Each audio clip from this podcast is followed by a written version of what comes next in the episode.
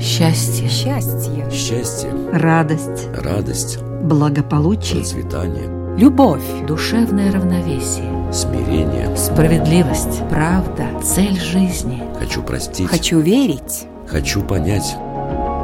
Беседы о главном. На Латвийском радио 4.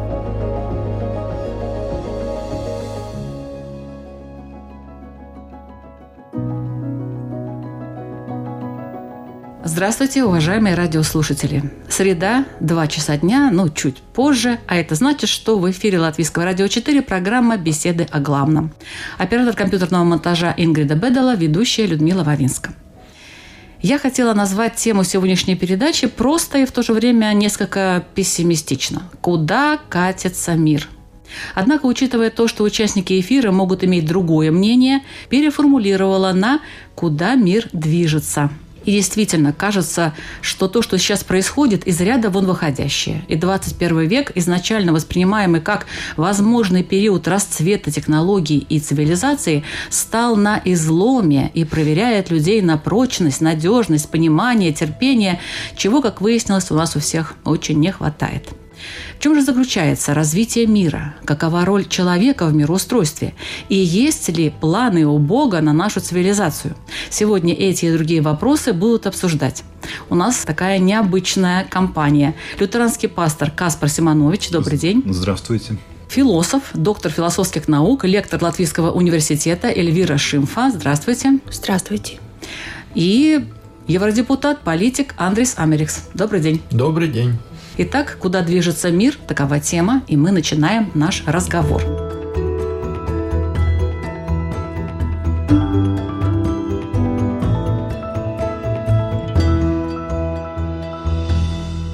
Какие представления о мире существуют в религии? Слово «религия» – это очень такое большое слово. В мире много религий, различных представлений о мире.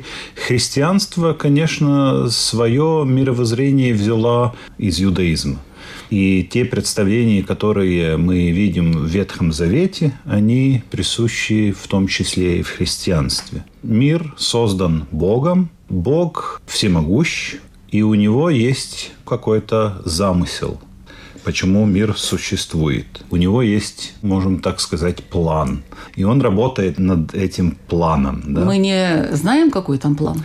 Мы знаем, ну вот и различия христианского верования. Иисус много говорит о Царстве Божьем. И можно, конечно, это трактовать, что Царствие Божие – это когда-то после смерти, кто его знает, где это и так далее. Но Иисус тоже говорит один раз своим ученикам, что Царство Божие среди вас – и мы можем это понять так, что Царство Божие – это качество человеческих отношений. И мы должны стремиться к этому, более качественным отношениям между людьми.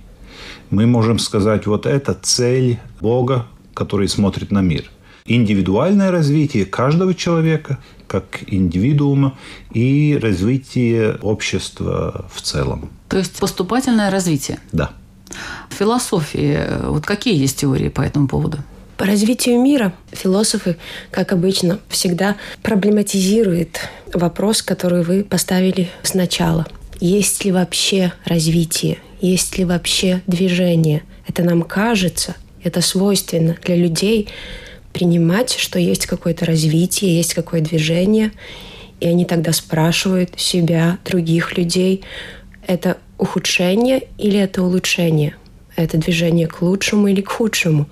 Философы сначала спрашивают, есть ли движение? Откуда мы знаем, что есть движение? Может, все просто меняется? Конечно, это нормально, все меняется в физическом мире, в нашей психике, в нашем восприятии. Но, что важно, понимать, что изменение – это не то же самое, что стремительное развитие. Стремительное развитие – это совсем другая идея, чем просто изменение. И этот вопрос философии не отвечен, ответа нет. Развивается ли мир? Ну, конечно, теория, что мир развивается. Она такая же древняя, старая, как философия сама. Это Аристотель, один из первых философов, который сформулировал телеологический взгляд на мир. Это значит, что мир куда-то движется на какую-то цель, определенную цель, и тогда это задача философов или теологов пытаться ответить на вопрос, что это за цель. Но это не решено. Философы Есть не знают, что за развитие. цель. Есть теории, есть предположения, но нет, мы не знаем, что за цель. А политики знают? Политики всегда все знают, они так думают. Но если это по-настоящему, я думаю, что нет. Но есть основные вещи, которые, скажем, я думаю, несмотря на наше желание, каждое утро солнце встает и вечером уходит, и мы не можем запретить двигаться вперед, потому что... Но это не кажд- вперед, это цикличность просто. Ну как, это все равно, это развитие. Если мы смотрим по поколению, хоть две тысячи лет назад и смотрим сегодня, каждое новое поколение по сути, умнее предыдущего. Это то, что развитие. Наши Вы, вы дети... в этом уверены? Да, я был уверен до вот этого момента, как я живу, потому что каждое новое поколение, что-то новое. Наши дети учились больше, они набирали больше знаний, они придумывали. Но если смотрим последние сто лет, то они, ну, скажем, у нас был телефон, то есть придумывали технологии, они позволяли опять из этих технологий развивать. И каждое новое поколение шло в школу, и, конечно, она научилась больше, она брала то, что есть, и давала дальше своим детям. Хорошо, Сегодня- но вы оцениваете вот это вот, то, что мир движется, в смысле, люди умнеют. Да, люди умнеют. Это Э, один И, показатель? в принципе, суть этого всегда была такая, что каждое новое поколение приносит что-то дополнительно. Или придумывает, или изобретает. И они дают такое дальнейшее развитие. Хотя сегодня говорят, что сегодняшнее новое поколение не умнее предыдущего, потому что они сидят только у Гугла, больше не ищут в книгах, э, они только нажимают на кнопку и спрашивают, а что такое, как приготовить суп. Не надо в книге это искать, не надо что-то сравнивать. А сегодня технологии настолько сделали человека ленивым, что это поколение единственное, которое может сказать, что, возможно, она не умнее предыдущего. Ну, это такой спорный вопрос. Так, Но они все равно двигают миром. Хорошо, а куда мир идет с точки зрения политики? В 21 веке неожиданно появляются новые войны, которые как нас отбрасывают обратно. Ну, Ну то вот есть это, это вот это мир вот этого Да. движения. Да, ну вот, э, наверное, уважаемый Каспар э, может сказать, почему нельзя прямо оптимистично говорить о том, что мир развивается. Действительно, войны, это значит, что духовное это развитие не происходит. Ну, в таком плане? я думаю, что происходит. Каждое новое поколение, каждый индивидуум, он рождается как белый лист. Он должен пройти свое индивидуальное развитие, сделать свои ошибки. Он должен конфронтироваться со своими инстинктами и со своей человеческой и животной своей сутью. Он должен преодолеть это все, и каждому это дается, кому легче, кому труднее. От этого никто не может нас избавить. И это, я думаю, самая главная причина всех конфликтов и войн и так далее, и так далее. Потому что человек сам, как индивидуум, как homo sapiens, он не меняется. Но меняется общество в целом. Вот знания, которые мы накапливаем, технологии, которые мы придумываем, нас в количественном счете становится все больше и больше. Мы должны понять, что если мы будем так продолжать неприбрегательно отнестись к своей природе, к тому, какие мы есть, мы можем и потерять этот мир. Мы можем атомные бомбы и все там взорвать, и все, и нас больше нету. Так что мы должны думать, как общество в целом, как нам преодолеть это все. Потому что все эти войны, войны были всегда, конфликты были всегда, но технологии сегодняшние и то, что мир уже становится, как говорят, одной деревней, это уже значит, что мы должны над этим думать. Ну хорошо, хорошо. Но вот э, роль человека-то какая? Я смотрю, мы о мире говорим в основном о людях. Мир вообще-то не только из людей состоит, правильно? Конечно, нет. Но нас больше всего интересуют именно люди. В общем-то, я... Это эгоистично. Да. Каспар, я услышала, что вы процитировали британского философа Джона Лока. что человек рождается как белый лист. Это так называемая теория табула раса. Впрочем-то, это тоже мы еще не решили, философы.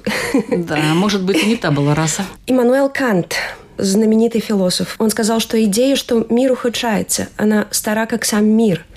И более редко распространена противоположная идея, что мир улучшается. А вот у нас тут как идею- раз вот э, оптимисты здесь. Мир улучшается, мир улучшается. Два человека Ну, как вы знаете, я Нет, тоже могу сказать, что Я немножко улучшается. потом скажу по-другому, но, пожалуйста, хорошо. Есть же да. очень хороший аргумент, почему мы можем говорить, что мир улучшается, потому что это дело восприятия. Наше восприятие просто меняется и обостряется.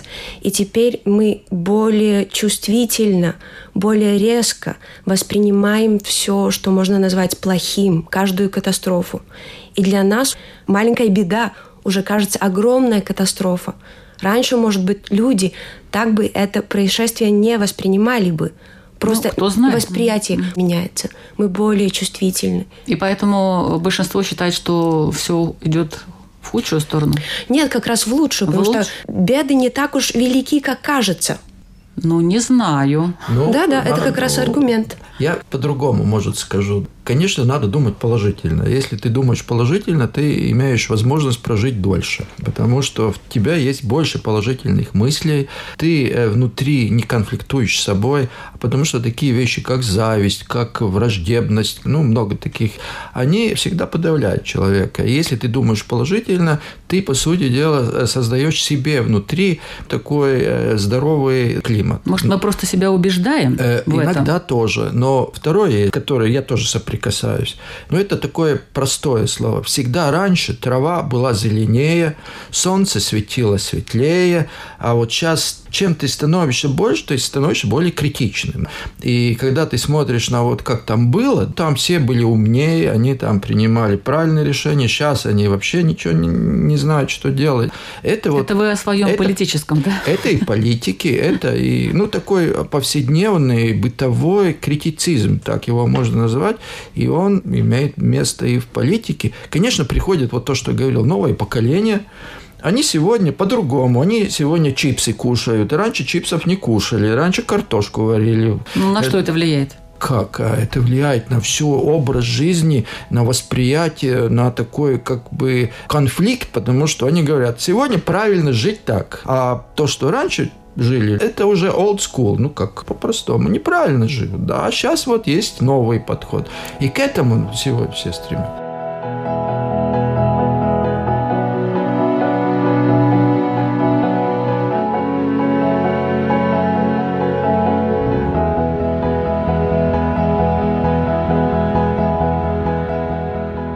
Зачем Бог создал человека все-таки? Какая основная мысль у него была? В христианстве можно сказать, что Бог сотворил человека, чтобы человек был сотрудником Бога при создании этого мира. Потому что Бог как создатель, мир все еще создается, он не готов, он еще в процессе.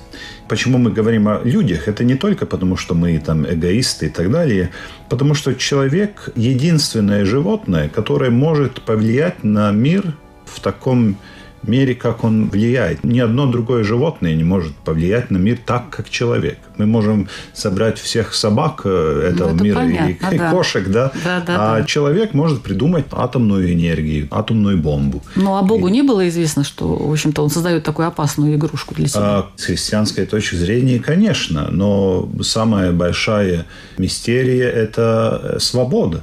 Например, если мы хотим посмотреть, развиваемся мы или нет, можем посмотреть на развитие общества. У нас свобод сегодня намного больше, чем было когда-либо. По-моему, это придуманные свободы. Нет. Если бы не было свободы слова, мы бы сегодня здесь не сидели. А, Ну, вот это придуманные как раз человеком. Ну, ну да. Ну То есть вот. человек сам создал сначала проблемы, а потом Ну, не создал их- проблемы, а... Создал, а- конечно. Не-не-не. Проблемы в нас. Наша зависть, наша ксенофобия, злость и агрессия, они уже в нас. И мы думаем, как с ними справиться. Мы воюем за свободу слова, за свободу веры, за свободу и так далее, и так далее. И сегодня мы живем в этих свободах. Что изменилось в нашем мире? это Все же равно войны. Да, в целом, да. Но смотрите, в Европе уже 70 лет мы живем так, как нигде в другом мире не живут. Материально. Нет, и в отношении тех самых свобод тоже. Заразил вас этот вирус свободы. Вы вообще, Нет, ну- христиане, не должны об этом говорить, я считаю. Вот это один пример того, как мы, как общество развиваемся. Если хотим посмотреть на мир в целом, 9 миллиардов лет назад появилось Солнце, и началось какое-то вихрь вокруг Солнца, появилась планета Земля. Ну, смотрите, сегодня мы уже как-то 8 миллиардов людей на этом куске железа живут. Ну, это же развитие. Если мы понимаем в развитии, что система становится более сложной. Вот. Как мы понимаем развитие? Давайте спросим у философа Эльвира. Как мы понимаем вообще понятие развития? Потому что Какие если что-нибудь разлагается, оно становится проще, проще, проще, проще, проще. И только фрагменты на атомы все. А если развивается, оно становится... Глубоко вы копнули, да. Вот я даже смотрю, вот Эльвира задумалась. Думает, а что же я на это могу ответить? Развитие, в общем-то, понимается, это очень простая идея. Это в зависимости от того, есть ли цель. От цели это зависит. Если вы можете показать, доказать, назвать, что есть какая-то цель, тогда вы можете доказать или вообще говорить про развитие. Если цели нету, то, конечно, ее нету. Нету развития, есть только изменения. Изменение – это механическое дело. Цель там подразумевается что-то Зачем эти рациональное. 8 миллиардов вообще на Земле? Я согласен. И я думаю, в том и есть разница между религией, например, христианством, и философией вообще. Потому что в христианстве и в иудаизме тоже это вопрос веры. Вот мы смотрим на изменения, и как мы их оцениваем. Есть боль, есть ужас, есть война, есть болезнь. Как мы их оцениваем? Ой, это плохо. Вот становится лучше, изменения какие-то происходят, нету войны, нету болезней. Ну, это такая тактика. Ну, Стратегия хорошо, хорошо, да. А вот в христианстве говорят, что это вопрос веры, потому что Бог, Он дает эту надежду, что завтра может быть лучше, чем сегодня.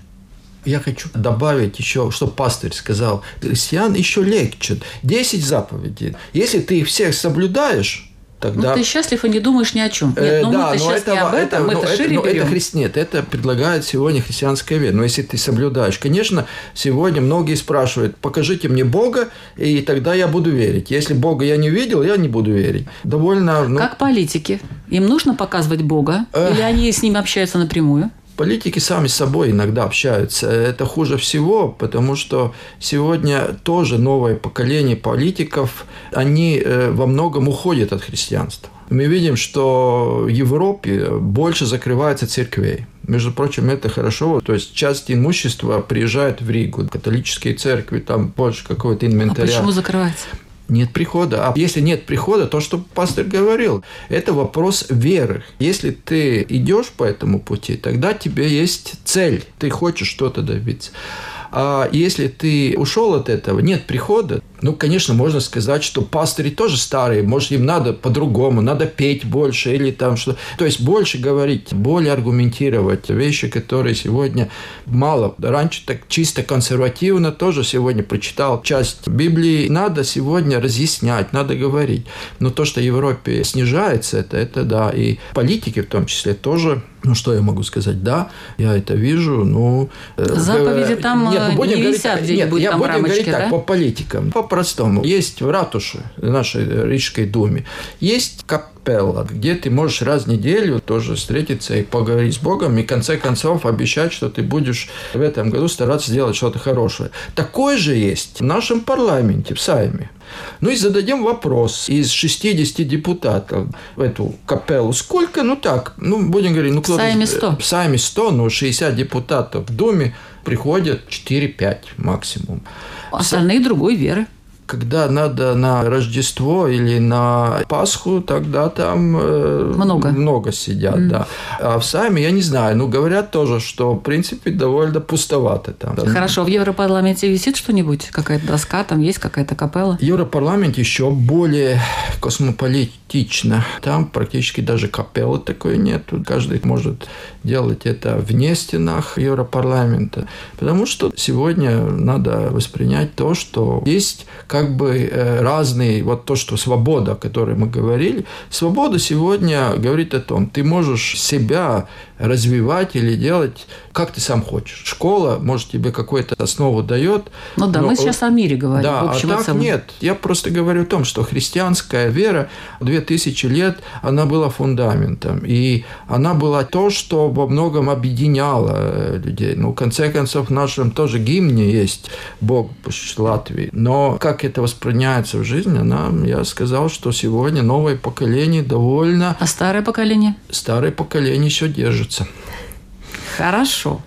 Так и не пришли мы к э, решению вопроса, а куда же идет мир с точки зрения политика. Я не знаю, мне сказали, может, это шутка. Я не знаю. В белорусском языке говорят, нет слова «назад». Э, Есть слово только «вперед». И если хочешь идти назад, повернись и опять иди вперед. Нет, наверное, это шутка все-таки. Шутка, да? Да, но может в другом языке. Ну, вопрос могут повернулся, идешь вперед. Ну, всегда мы говорим, что мы идем вперед. В политике это всегда, вот каждый год, когда мы что-то обещаем, мы говорим, жизнь будет лучше. Это значит, будет больше каких-то вещей. Но это реально вы сами, каждый чувствуете выйти на улицу. Это каждый может сам оценить. Ну, будет больше зарплаты, будет меньше каких-то проблем.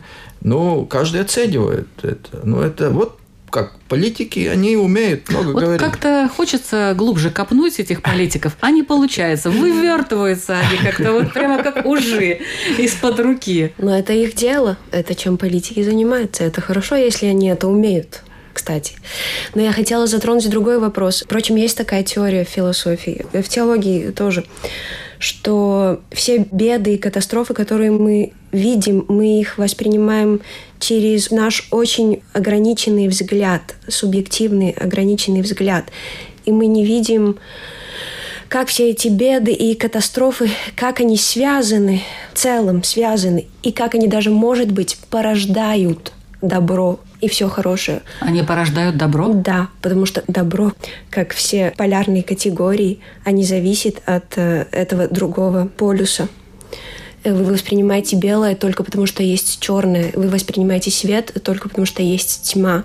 Э, Вы воспринимаете и можете почувствовать, оценивать добро только потому, что у вас есть опыт зла или переживания. Это такая гармония существует. Если бы не было никаких переживаний, никаких проблем, никаких болезней, вы никогда бы не смогли пережить ничего хорошего. Они зависимы, эти две категории.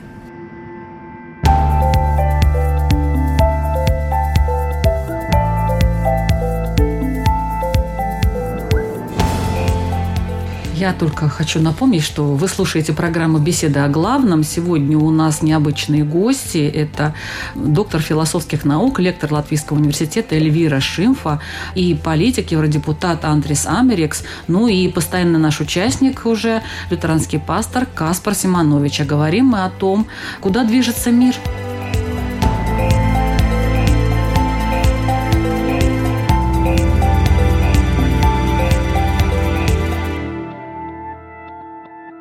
Интересно, все ли предопределено у нас вообще в нашей жизни? Что об этом говорит религия, в частности христианство? Ой, ну это сложный вопрос, потому что в самом христианстве тоже есть противоположные мнения.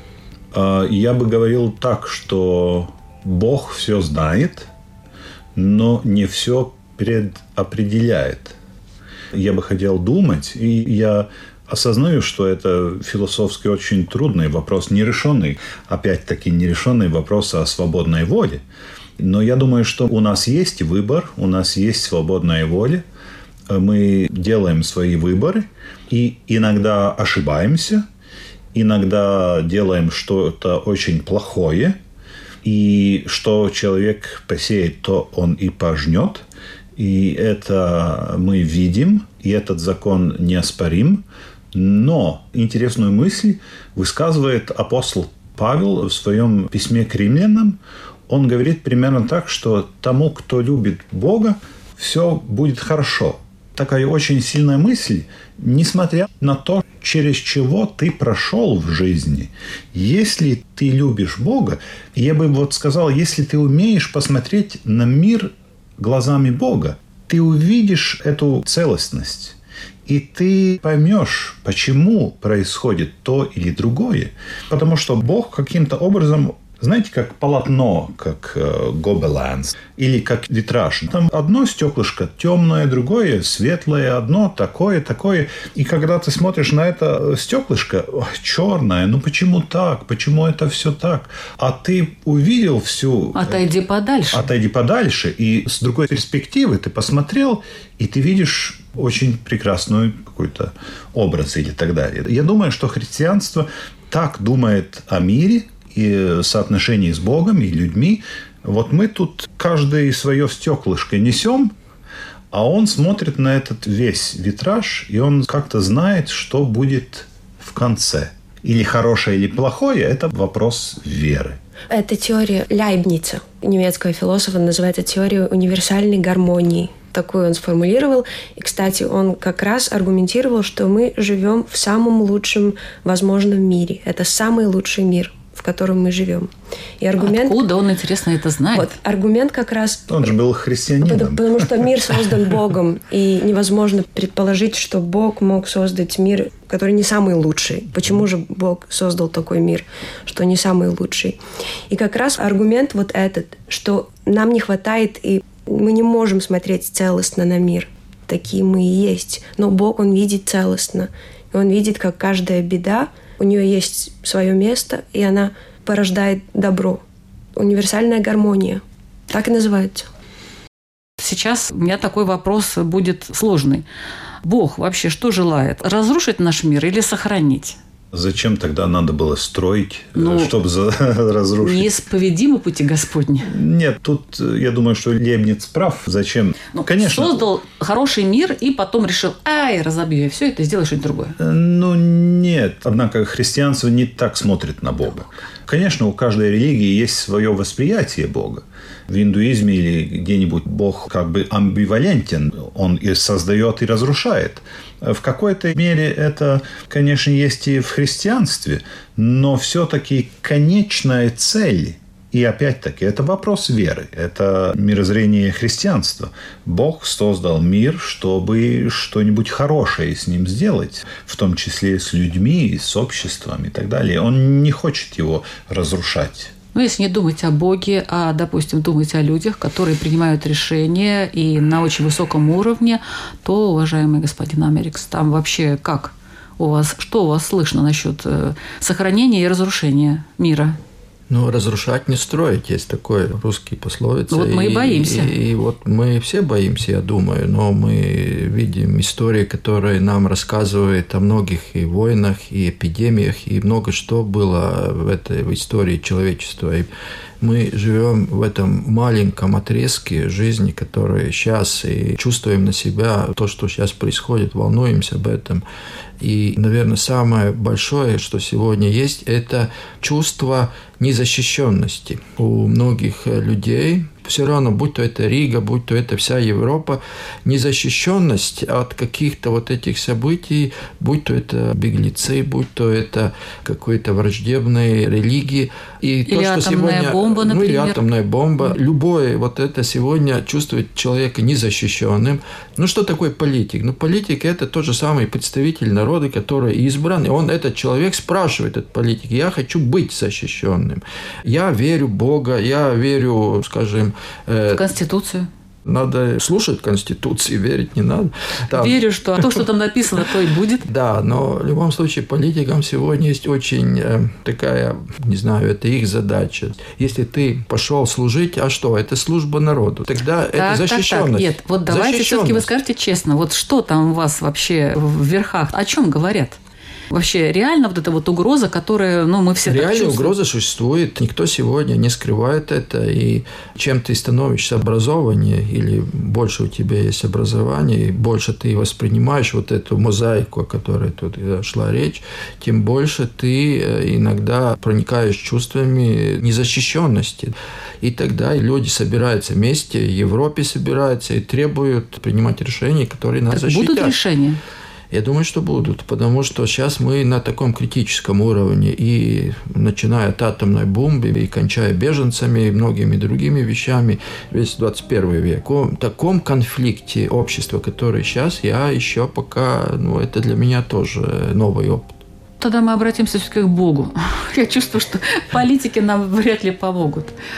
Так что же, все-таки защитит нас Господь? Как-то урегулируем мы вот эти вот вопросы? Удастся нам? С какими-то жертвами? Кстати, недавно, вот извините, вот немножко отвлекусь, один очень мной уважаемый человек написал небольшой пост о том, что жертвоприношение вообще это такой вот изнутри человеческой натуре существующее такое понятие. За то, чтобы что-то получить, надо что-то отдать.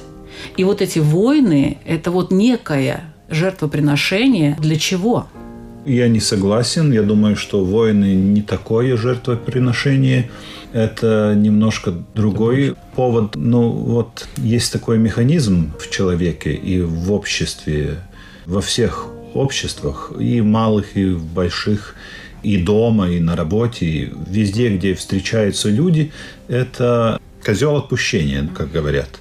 Такой механизм. В каждом обществе есть какие-то люди, которые различаются от других.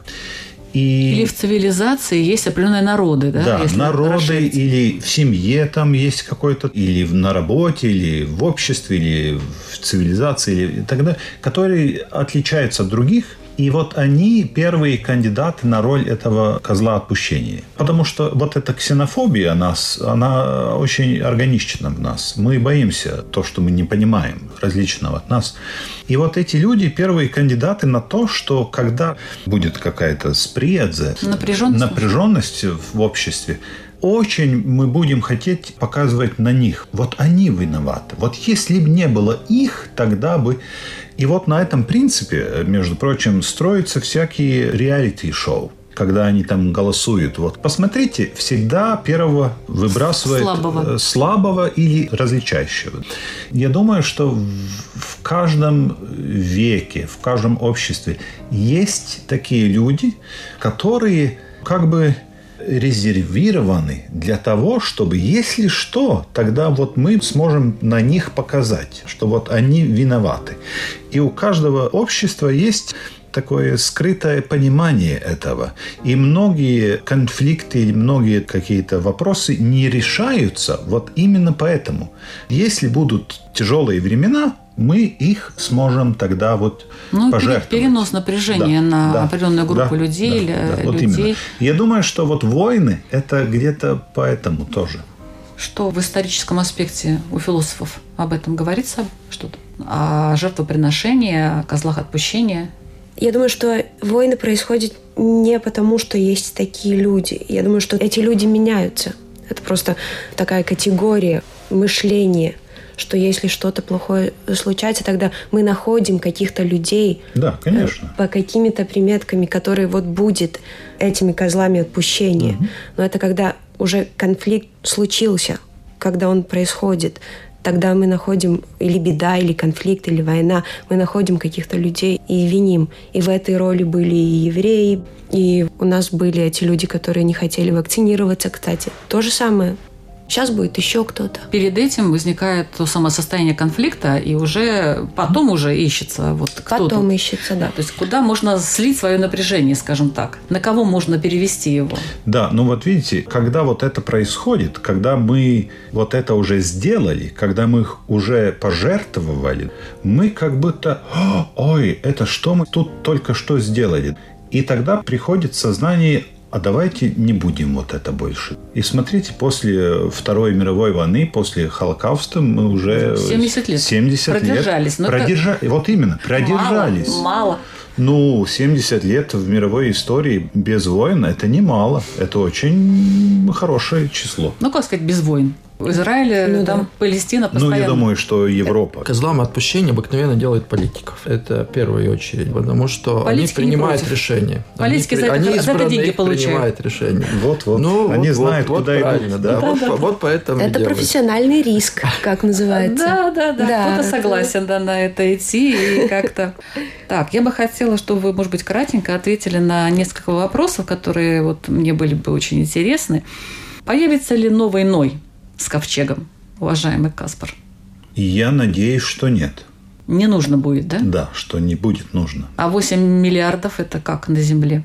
Я думаю, что справимся.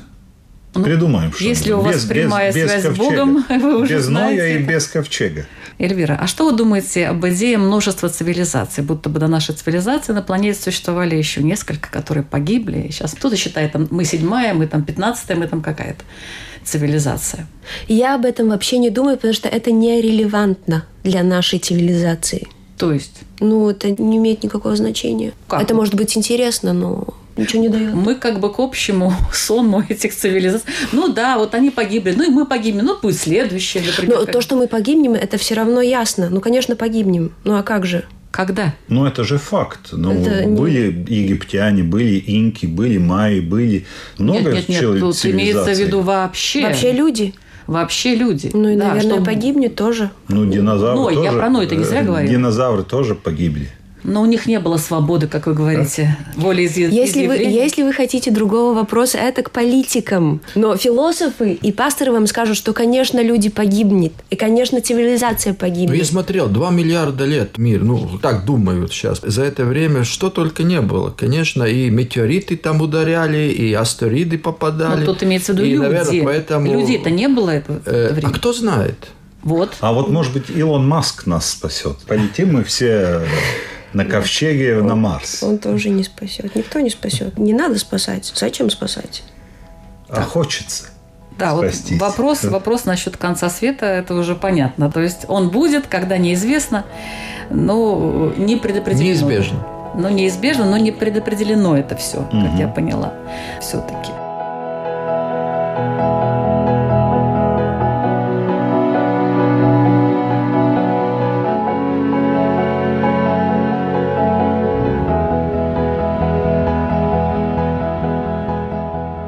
Конце обязательно задают участники вопросы радиослушателям, а радиослушатели сами для себя. Не надо там никуда писать, мы не оцениваем. Они сами для себя отвечают на этот вопрос. Ну вот Честно я и бы- откровенно. да, и- Так, Каспар Симонович, лютеранский пастор. Я бы хотел э, задать такой вопрос. Как люди себя оценивают, наши радиослушатели? Они консервативны или прогрессивны? В плане В любом плане. Консерватизм означает, что я боюсь что-то потерять, что я вижу как ценное. я, не хочу изменений. Я не хочу изменений. Я боюсь что-то потерять. Так вот, что это, что я боюсь потерять? И дефинирует ли это меня как человека? Вот, чтобы я сказал, я вот консервативный. Я боюсь вот это потерять. Или, например, что я вижу лучшее в завтрашнем дне? И определяет ли это меня как прогрессивного? Что это в моей жизни, что я боюсь потерять, или что надеюсь получить на завтра? Спасибо. Свой вопрос задает э, философ, доктор философии, лектор Латвийского университета Эльвира Шимфа. Мой вопрос такой немножечко провокативный, может быть. Но это очень важно, чтобы каждый себе задал этот вопрос. Если вы посмотрите на свою жизнь и все беды и проблемы, которые есть в вашей жизни, можете ли вы найти проблему, беду, катастрофу, что-то плохое в вашей жизни, что не связано с каким-то хорошим моментом в вашей жизни, с каким-то развитием? Не дает ли это вам что-то важное в вашей жизни? Есть ли ваша беда только беда, только негативная? Или все-таки... Или все-таки это что-то вам дает и что-то очень важное. Какая бы была ваша жизнь без всех этих проблем, которые вы пережили? Спасибо. Политик, евродепутат Андрей Самерикс. Когда проверяют все системы голосования в Европарламенте, ну там тоже просто, чтобы нажать кнопку, проверить, против, за или там воздержался, ну задают какой-то вопрос. Ну вот последний раз, когда нам сейчас проверяли, задали вопрос, нравится ли вам дождь? Половина нажала «да», и половина примерно нажала «нет». Но если вы задумаетесь, то есть в принципе дождь, когда дождливая погода, нравится ли вам эта дождливая погода? А в Брюсселе очень много этого дождя. Я бы задал другой вопрос нашим радиослушателям я все-таки вот это слово, которое нам очень важно каждому внутри, каждому индивидуально, это защищенность. Защищенность может себя внутри или обществе. Что сегодня принципиально? Как вы вот это понимаете? То есть вы хотите подсказку для политиков, чтобы они приняли ну, бы какие-то решения? Это философски во многом тоже. Ну как, защищенность это дает сегодня такую страховку на жизнь вперед. Но, но это вообще детей. главное, что вот, вот вы уже для человека. О, о, вы уже подсказали радиослушателям. А я хотел, чтобы радиослушатели высказали, что такое. Так, ладно, я уже теперь виновата. Так, скажите мне теперь, кто управляет нашим миром? Нашим миром управляет человек, реальным миром управляет человек, а тому душевному миру управляет Бог. Все согласны? В студии, я думаю, что да. Слушайте не обязательно. Пусть подумают. Это были беседы о главном. Ведущая Людмила Вавинская. Мы звучим каждую среду в 2 часа дня на Латвийском радио 4. Слушайте нас и в подкастах на пяти платформах. Всего самого-самого доброго и до встречи в следующий раз.